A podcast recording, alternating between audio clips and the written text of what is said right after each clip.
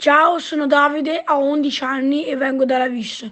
Ai tempi del coronavirus il modo di rapportarsi con gli insegnanti è decisamente cambiato. Magari un abbraccio che prima c'era, ora non c'è più, ma solo andare vicino per raccontare qualcosa ora non si può più fare. Mi ricordo che qualche giorno fa volevo battere i 5 alla mia maestra e ho dovuto disinfettarmi le mani. E l'anno prossimo andrò alle medie, ma di certo appena tutto finirà tornerò ad abbracciare tutti i miei insegnanti, soprattutto la maestra Alessandra.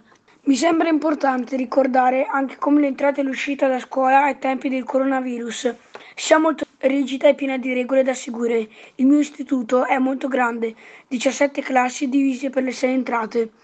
Ogni ingresso ha il suo termoscanner per misurare la febbre, il suo igienizzante per le mani e sul pavimento le strisce gialle e nere per ricordare a tutti di mantenere la distanza di sicurezza.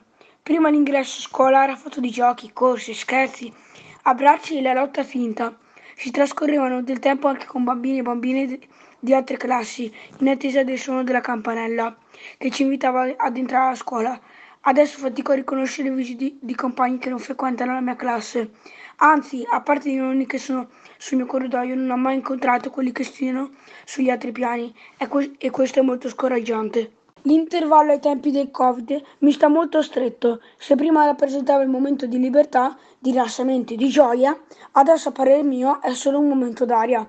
C- comprendo gli insegnanti che sono costretti a negarci il gioco delle carte, a divertirci con la palla, a non toccarci troppo e a ricordare frequentemente di tenere sulla mascherina. Per non parlare di quante volte hanno dovuto dirci questo è un assembramento. Per me è davvero dura non potermi divertire in libertà, diciamo.